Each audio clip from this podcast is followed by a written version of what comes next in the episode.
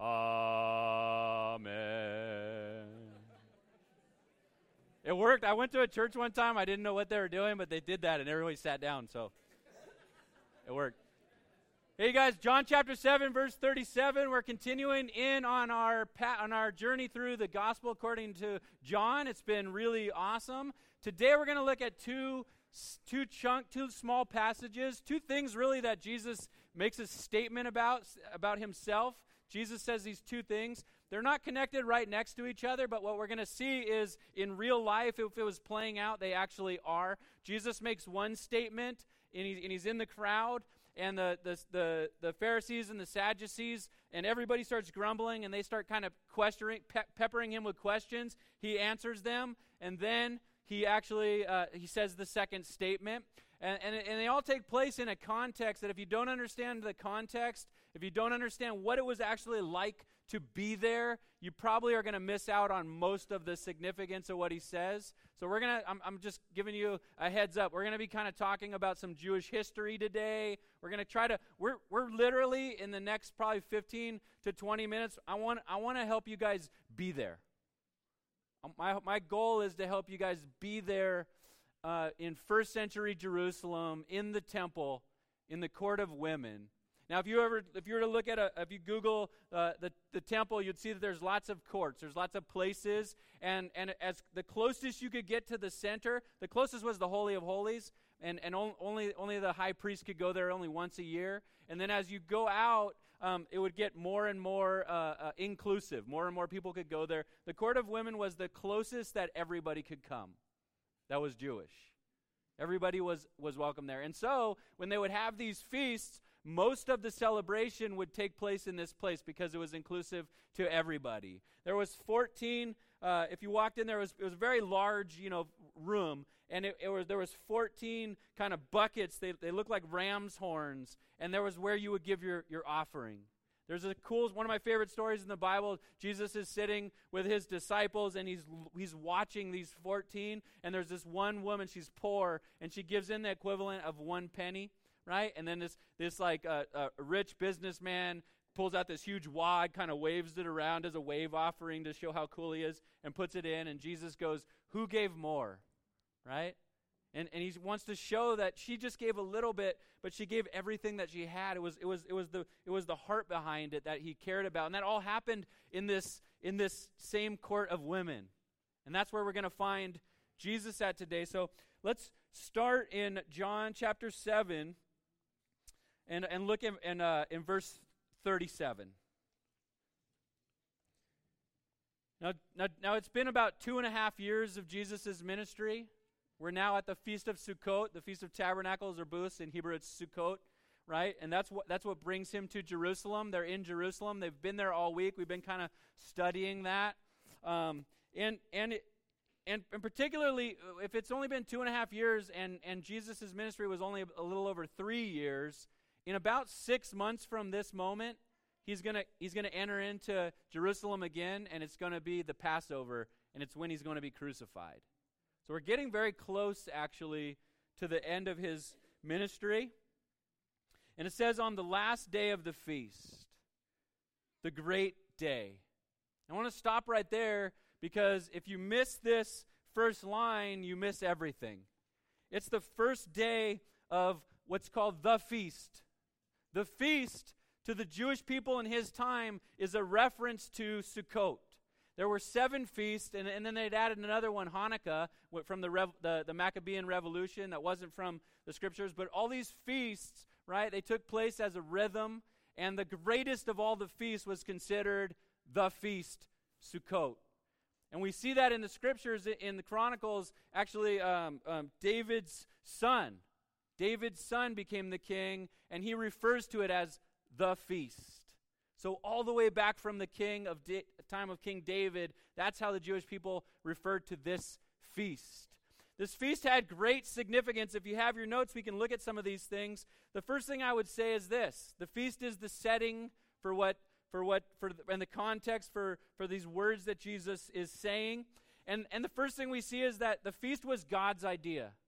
The feast was God's idea. Matter of fact, way back in the Torah, God gave the Torah to Moses, he gave the law to Moses. In, in Leviticus chapter 23, it, it describes all of the feasts. God gives them a, a description. This is once a year, I want you to celebrate like this the Feast of Sukkot. And, and, he, and he talked about a few symbols in there. The first one was that I want you guys during this week, I want you to live in sukkahs. Those are tents. I want you for the whole week. You would, they would, they would every, all the Jewish people would construct these temple, these like imagine, imagine an easy up made like of just natural resources twigs and trees and, and, and, and palm branches was, was a big symbol and they would and would, they would live in these right in sukkahs right? And it was so that they would remember back in the time when they were traveling through the wilderness that they lived in tents. And specifically that, that when they lived in tents that god lived there with them. That god was with them. That's why in John chapter 1, it describes about Jesus, it says, and then Jesus dwelt among them. The literal translation would be this Jesus sukkahd among them.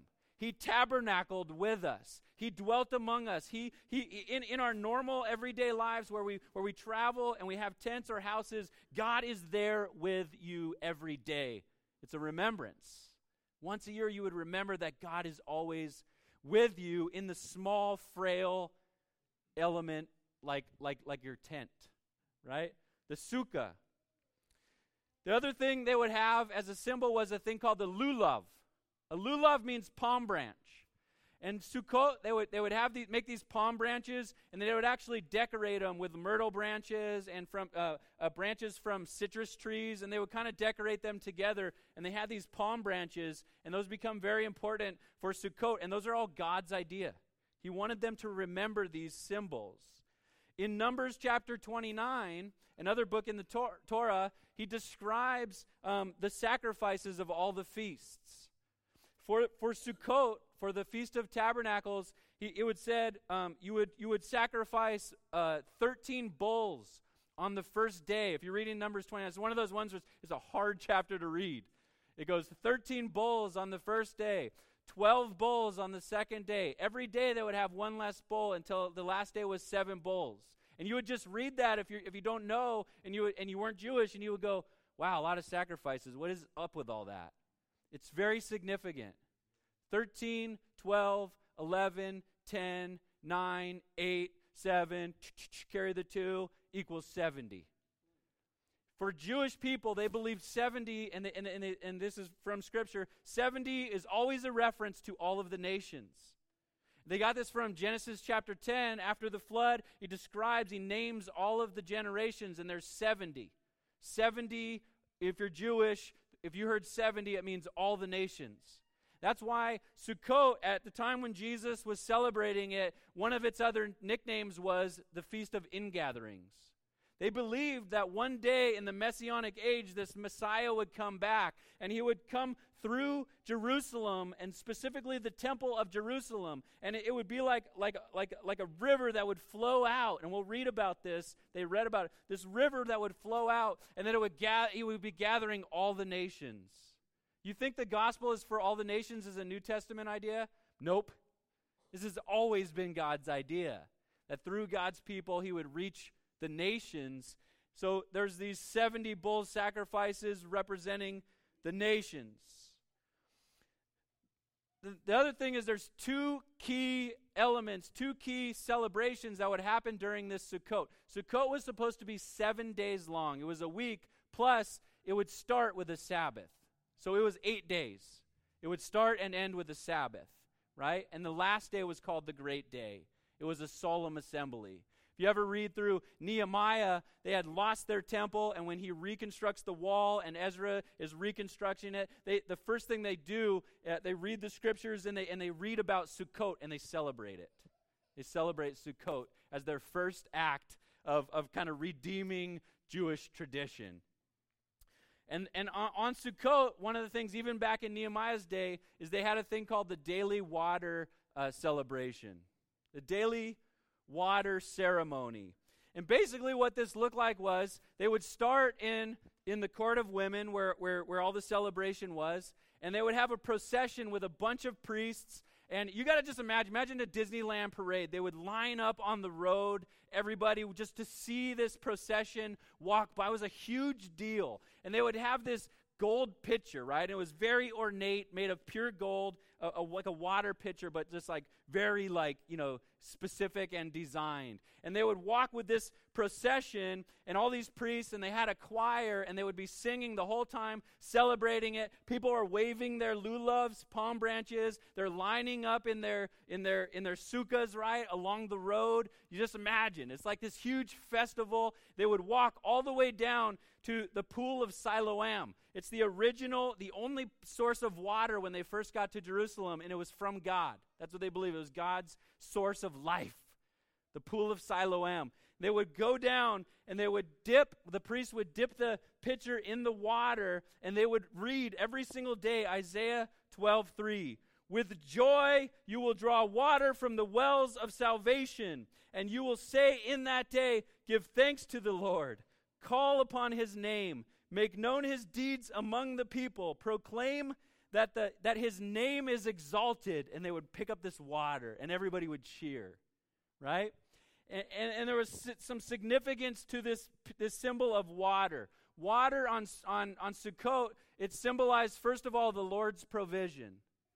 Sukkot always happened in so, September or October. It's when we would have a harvest f- festival. It's harvest time and they would celebrate, and, and they believed that Sukkot was a time when God would bless, and He would bless for the, for the harvest now. It was a time for now.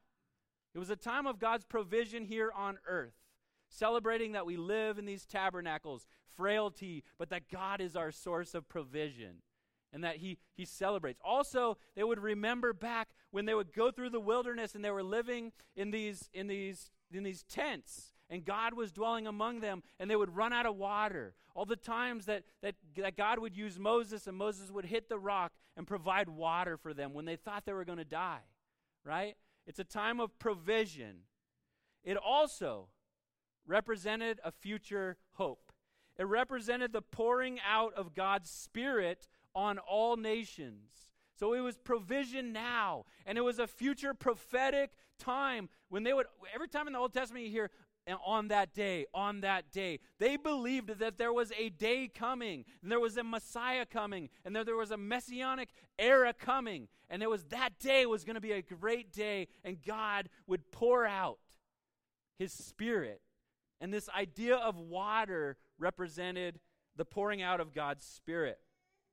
When they would get down and they would fill up the water, you always think like, what were they singing? Very specifically, they were singing the Psalms of Hallel. The songs of Hallel are, are, we still have them today. There's Psalm 113 to Psalm 118 are the songs, the Psalms of Hallel. We look, when we think of the Psalms, we think David wrote the Psalms or David collected them. Actually, the rabbis believed that these were songs that were, were, were written and sung all the way back from the time of Moses. But what David did was he actually organized them and put them in there in Psalm 113 to Psalm 118, the songs of Hallel and they would sing that. They would have, they would have a professional choir that was trained, would train all year round. Uh, Sukkot is coming. We better, you know, like we, we would pr- do some band practice. And they would go down, they would sing these songs. Now, in Hebrew, they made sense as songs. When you read them, it's like, it's hard to figure out, like, how do you turn that into a song? Well, in Hebrew, it, re- it really, they were, they were very, they were very set to song. And I always wondered, like, what kind of music did it, did this, this come, did it sound like, right? And I want to in my head. That's probably not true, but I want to like like imagine like beatboxing and because here's the thing, the Beastie Boys were Jewish, right? I thought maybe, but, that, but it's probably not where they got it. It's probably nothing like that. But that's what I like to do in my head. They're cruising down to some like some psalms of Beastie Boys, but it's not like that at all. And they're singing these psalms of Hallel. You can read them this week. Psalm 113 to 118. They would, there's all kinds of sim, uh, symbol, symbolism. They would pick up this water they would proceed all the way back the same way, and then it would be a second time everyone would cheer, right? You get to see them twice. And then they would walk into the court of women, and they would end with Psalm 118 every day. And they would sing it. I'm just going to give you some, some excerpts. I'm not going to sing it unless someone wants to beatbox. If someone wants a beatbox, I might. They would sing, Oh, give thanks to the Lord, for he is good For his, steadla- his steadfast love endures forever. It is better to take refuge in the Lord than to trust in man. The Lord is my strength and my song. He has become my salvation. Glad songs of salvation are in the tents of the righteous. Sukkah. I thank you that you have answered me and have become my salvation. The stone that the builders rejected has become the cornerstone. Matthew 21, Jesus says, That's me. I'm, the, I'm them. And Peter says it again in Acts 4. From, that's from Psalm 118. Jesus is the fulfillment of that. He says, Save us, we pray, O Lord. We pray, give us success. Blessed is he who comes in the name of the Lord. We bless you from the house of the Lord. The Lord is God, and he has made his light to shine upon us.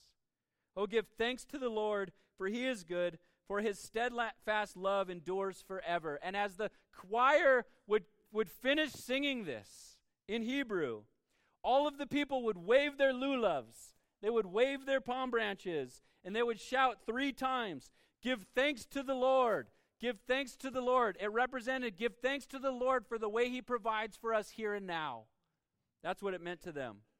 Give thanks to the Lord. And then they would shake their lulav. And you have to imagine all of these people shaking their palm branches. The rabbis said it was such a beautiful sound. It sounded like rain coming down on the earth. When they would do it, it sounded just like a fresh rain. And they're all filled with joy, filled with celebration. And they would shout as they shook this, We beseech, O Lord, please save. We beseech, O Lord, please save. But they had one word that meant all of that. It was Hosanna, Hosanna, Hosanna. They would sing. And then the priest would take this water and he would pour it into a metal bowl. And he would take a ceremonial bo- uh, flask of wine and he would pour it into another metal bowl. And then together he would pour it out as a drink offering to the Lord. And it was the water celebration every day. They would celebrate this way, and then they would read scriptures that had to do with Sukkot. That's just one symbol of, of imagine it's, it's, it, it's like it's Christmas time, and, and, and, you know, all of the symbols that we have, the songs that we sing, they're familiar, right? Those are Christmas songs. That's how Jewish people thought. Oh, that's a Sukkot song, right? Oh, that's a symbol of Sukkot. We have Christmas trees. They had palm branch, right? And they had another thing. We light Christmas trees, but they had a lighting ceremony as well during Sukkot. It was called the lighting of the lamps. And it took place in the center of this court of women.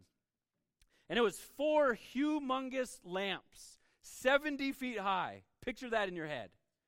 70 feet high. How did they do that back then without cranes? I don't know. 70 feet high. And there was four of them. And each one of them had four big, big, huge chambers in it that would hold oil. And then, and then in the oil, they would have the young priests in training climb up these huge ladders, he said, and just pour liters of oil. And it would take a long time to set up for this, you can imagine.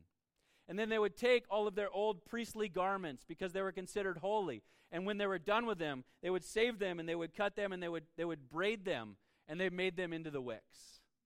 That's where these lamps were. And, and, and, and at the first night of Sukkot, one of the ceremonies was to light these lamps. Think of the Olympics. Think of the lighting of the torch. It was a big deal.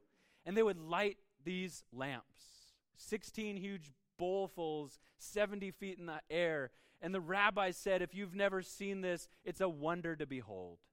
It would, it would literally light up all of the temple and most of Jerusalem with these lamps. You ever, you ever seen candlelight? How beautiful it is? Imagine candlelight over with these huge things over a whole city just flickering all week. It would have been like if you're a kid, it was just magical. And that's the context we're in. Some significant things that these, these Jewish people would have thought about when they lit this, this lamp and the things that they would have read. The light, the light, it represents the Lord's salvation. And they would read Psalm 27 1. The Lord is my light and my salvation. Whom shall I fear? The Lord is the stronghold of my life. Of whom shall I be afraid? The light represented that God was with them, He was their salvation. It also represented guidance through this tough life. Is life hard? It's always been hard. But it represented God's uh, guidance through this tough life. And they would read Isaiah 42 16. And I will lead the blind in a way they do not know. In paths they have not known, I will guide them. I will turn the darkness before them into light, the rough places into level ground. These are the things I do, and I do not forsake them.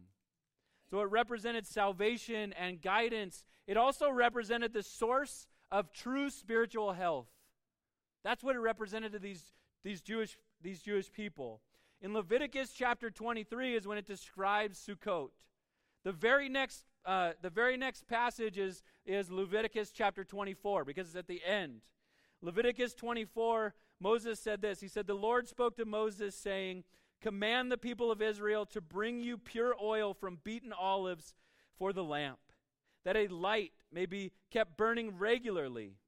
Outside the veil of the testimony, in the tent of meetings, Aaron shall arrange it from evening to morning before the Lord regularly. It shall be a statute forever throughout your generations. He shall arrange the lamps on the lampstand of pure gold before the Lord regularly. So every day they would have the lamp. During Sukkot, they would light up the city with the lamp. It represented this, this, th- that God was flickering within you, that God's light was within you. This is such a big image that in Revelation chapter 2, Paul, uh, uh, uh, uh, Jesus warns through John that the church. He said, If you guys don't return to your first love, your lamp will go out. Your source of spiritual health. We're supposed to constantly be every day tending to our lamp, our spiritual health. That's always been the case for God's people. So you have all of these these ceremonies, you can imagine, seven days long, right? You have these water ceremony every day, every night. You're flickering with these lights. They're reading passages, two of the main passages, and then and then we'll get into our uh, what Jesus says. Hopefully, I know this is taking a long time, but but my hope is that this will make a lot of sense to you as you see what Jesus says in this context. One of the key uh, verses in in in, in uh, first century uh, Judaism for Sukkot was Zechariah 14, 6 through 9. It says, On that day. Remember, if you're Jewish, on that day means the messianic era, the time when the Messiah comes back and fixes everything. On that day there shall be no light, cold, or frost, and there shall be a unique day, which is known to the Lord. What does Jesus keep saying? My time has not yet come. My time has not yet come. He's referencing this. It's, a, it's known to the Lord, the day. Neither day nor night, but at evening time there shall be light. On that day, living waters shall flow out from Jerusalem, half of them to the eastern sea, and half of them to the western sea. There was a thought, and, and, and it actually got picked up on in the New Testament, that God's love is as far as the east is to the west. He's saying that this living water will flow from Jerusalem and it will flow out as far as the east is to the west, to all the nations as an ingathering.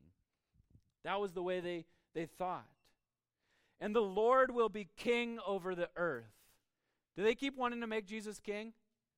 This is why. And the Lord will be king over all the earth. On that day, the Lord will be one and his name one. What are you hearing there? Living water, the water ceremony, and a light that will shine, right? This lighting of the ceremony. This is a very Sukkot driven text, or at least their idea of Sukkot was driven by this text. In Isaiah 55, 1 through 3, during one of the water ceremonies, usually they say on the last of the water ceremonies, the last day, uh, they would read this passage from Isaiah 55, 1 through 3. They would say, Come, everyone who thirsts, come to the waters, and he who has no money, come buy and eat. Remember, they're in they're in with all of these money changing where, where, where, the, where, the, where they would give their offering. If you have no money, come eat. They said, Why do you spend your money for that which is not bread? and your labor for that which does not satisfy. Why do you, why do, you do things that aren't filling you up with life? Listen diligently to me and eat what is good, and delight yourselves in rich food. Incline your ear and come to me. Hear that your soul may live, and I will make with you an everlasting covenant, my steadfast, sure love for David. He would have read this on the last day. Let's get back to our text. In John chapter 7, on the last day of the feast, they're in the, Jesus is in the, the court of women. All these things have been happening. If you're there, I don't know if you've ever been to a significant celebration that was long and then it was the last day. And, and you're thinking, uh, one, of how full you are from, from the things you've experienced during this, this ceremony or this retreat or this camp, but you're also reminded that, that soon you will be going back to real life. All these things had to have been going on on the last day of the feast, the great day Jesus stood up and cried out, If anyone is thirsty, let him come to me and drink. Whoever believes in me, as the scripture has said, out of his heart will flow rivers of living water. Now, this he said about the Spirit, whom those who believed in him were to receive. For as yet the Spirit had not been given, because Jesus was not yet glorified. Is he just randomly making up stuff. I'm living water. He's speaking, he's saying, I am the fulfillment of Sukkot. You've been celebrating all week, literally all your lives. You've been celebrating. I'm here. He quotes from Isaiah 55, but he just personalizes it.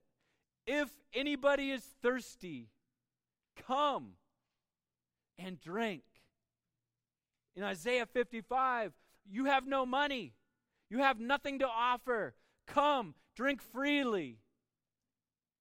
He, he, he gets to the heart of it. He goes, Why? Why not? Why do you keep doing things that don't satisfy you? When I'm here, I am what will satisfy you. He says this.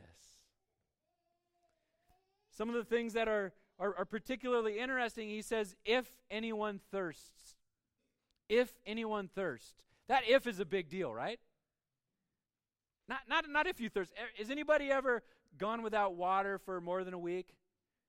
You're a liar, right? Because you'd be dead. Everybody thirsts. Everybody thirsts. That's the point. Everybody thirsts. But does everybody here drink enough water?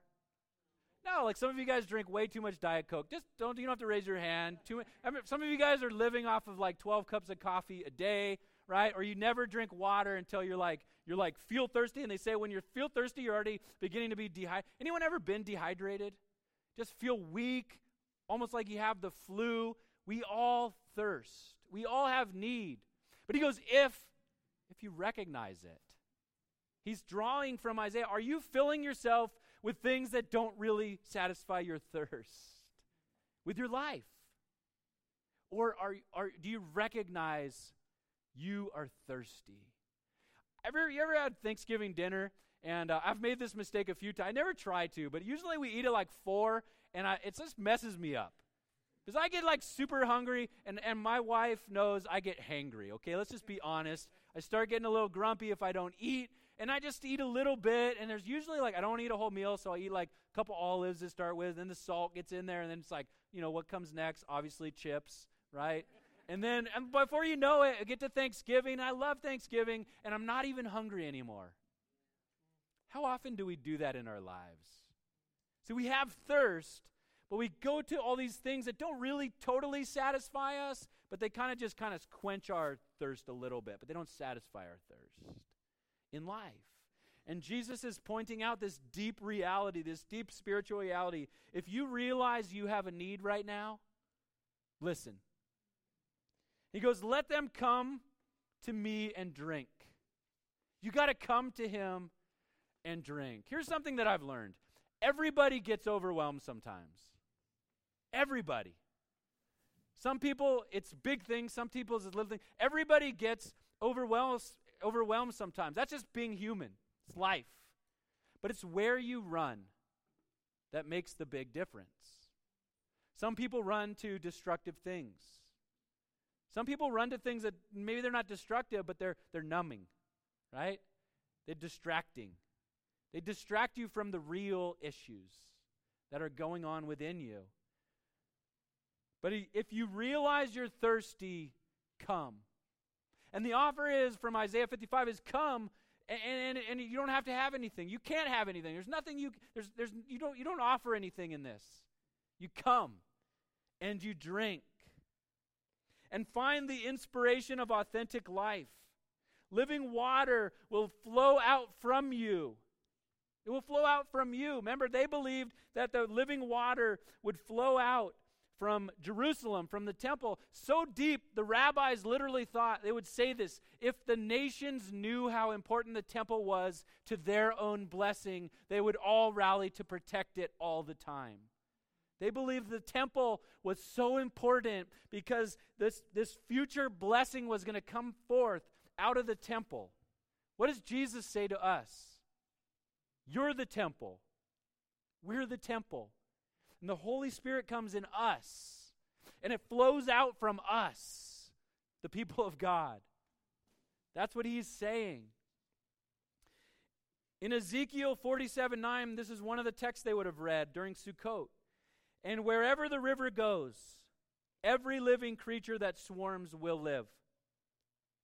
And there will be very many fish. Isn't that interesting that Jesus goes to fishermen and he says, Follow me and I'll make you become fishers of men? He says, For this water goes there, that the waters of the sea may become fresh, so everything will live where the river goes. Jesus speaks this in front of this crowd. They all grumble about it. We looked at it a couple weeks ago. They start asking him questions. And then he answers the questions. And then in, in, in, the beginning of chapter 8, right, it's not in the original manuscripts. We looked at that last week. So the very next thing, Jesus makes this statement. They grumble about it. And then he makes another statement. And let's turn to uh, chapter 8, verse 12. Jesus stands up again as if he, he hasn't been bold enough, and he yells out again. Again, Jesus spoke to them, saying, I am the light of the world. Whoever follows me will not walk in darkness, but will have the light of life. Can you imagine how significant that was after a week of the flickering of the light and just enjoying the light? And here Jesus goes, I'm the light of the world a light that would have shined all, all over Jerusalem and flickered over all of Jerusalem. He said, I'm greater than that light. I'm going to flicker over the whole world. Significant in this is, is, is, is, is these three things. We'll have the worship team come back up. That salvation is found in Jesus alone. He says, I am the light of the world. He's referring to Psalm 27, where he says, You are our light and our salvation. I am the I'm the salvation that the light represents to you. I am the light of the world. I am the only I am I am salvation is found in Christ alone. And then he invite then there's an invite, right? The invite is to follow Jesus and not walk in darkness. Follow Jesus and not walk in darkness. What does it look like to walk in darkness? We'll try to unpack it for you for, for, for my journey in my life. The times when I've been walking in darkness, there was a time in my life where I bought this bumper sticker and it, and it became a life motto follow your heart. I would follow my heart. And literally, I, I didn't just say, I'm going to follow my heart. I just did whatever I wanted to. Just do what you want to, do what feels good, do what you think will make you happy. Grab on to satisfy yourself with everything that is going to make you happy. It's walking in darkness. You don't think it is at the time, but anybody ever walk through a season of life making your own choices and realize later those were bad choices? Because your, your heart doesn't always lead you the right way. Your heart gets broken. Your heart gets hurt. We talk about things like, oh, he had a hard heart. When you have a hard heart, it's, it's probably not a very good leader, right? When you have a broken heart, it's probably not a very good leader. That's why uh, one woman will go and she'll get she'll have a broken heart and then she has a rebound, right? She tries to fix it with a new, new relationship. It's we, we consider that unhealthy. And we do that in all aspects of life. He's saying, "Don't follow your heart, follow me." Even more ashamedly, sometimes in my life, even today, I'm not following my heart, I'm just following the crowd. I'm just doing what everyone else does or what I think is, you know, we, we know what this is like. We follow the crowd. Jesus is like, don't do that anymore. It doesn't lead to life. Follow me is the is is is his is his invite. Follow me freely. Come to me and drink freely. Follow me. And then following Jesus leads to authentic life. He says, Follow me. They will not walk in darkness, but will have the light of life. They will have the light of life. Life represents the meaning of life for some people. I'm the search for the meaning of life. It represents purpose. It represents those deep places within you that have questions, that have hurts, that have broken, that you don't know how to get access to. And he literally says, if you're thirsty, come to me. That's the answer. And what I'll do is I'll begin to, to, to, to fill you, to give you life, to light your lamp. I'll light your lamp. So much that rivers of, of, of water, living water, will flow out of you. What does that look like? It looks like your life begins to, to be inspired by Jesus. You ever, you ever uh, heard a song that was just inspired by something deep? Like Adele right? Or, or these people that we, we really, or you see a, a piece of art, right? And you go, wonder what, inspired that. Your inspiration literally becomes God, becomes the Holy Spirit coming out of you. It becomes what we like to call organic, right? We like, or, or, or authentic. We like the word authentic doesn't, like some of you guys, authentic doesn't mean wood panel, like reclaimed wood. It literally means something real that comes from somewhere deep and real. And God says, let me be that deep. As we prepare to worship, I have one question Are you thirsty? Are you thirsty? Because I believe this offer is still on the table. And what would it look like for you to come right now to Jesus?